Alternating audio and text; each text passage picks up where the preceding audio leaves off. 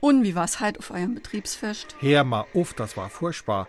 Ist aber auch kein Wunder, wenn du Prokurist meint, dass er schwenke kennt. Es hat ewig gedauert. Ey, warum hat er dann niemand geholt, der wo das alles kann? Unser schlauer Chef wollte das ja so.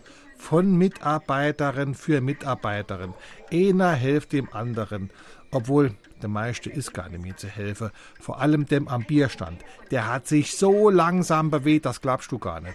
Da muss einer stehen, der das auch kann. Zack, zack muss das gehen, wie beim Brezelbacken.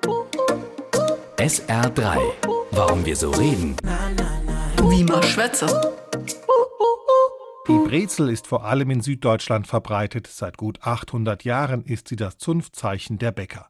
Wo das verschlungene Gebildbrot erfunden wurde, darüber streiten sich Bad Urach, Altenried und Buxwiller im Elsass.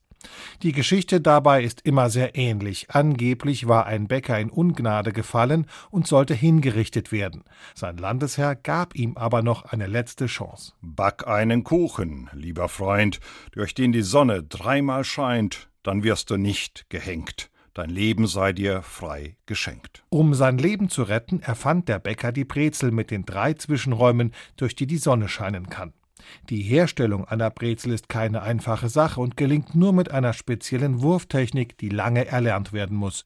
Dafür braucht ein geübter Bäcker etwa eine Sekunde. Es geht also sehr schnell zu beim Brezelbacken. So schnell, dass es für andere Tätigkeiten als Maßstab genommen wird.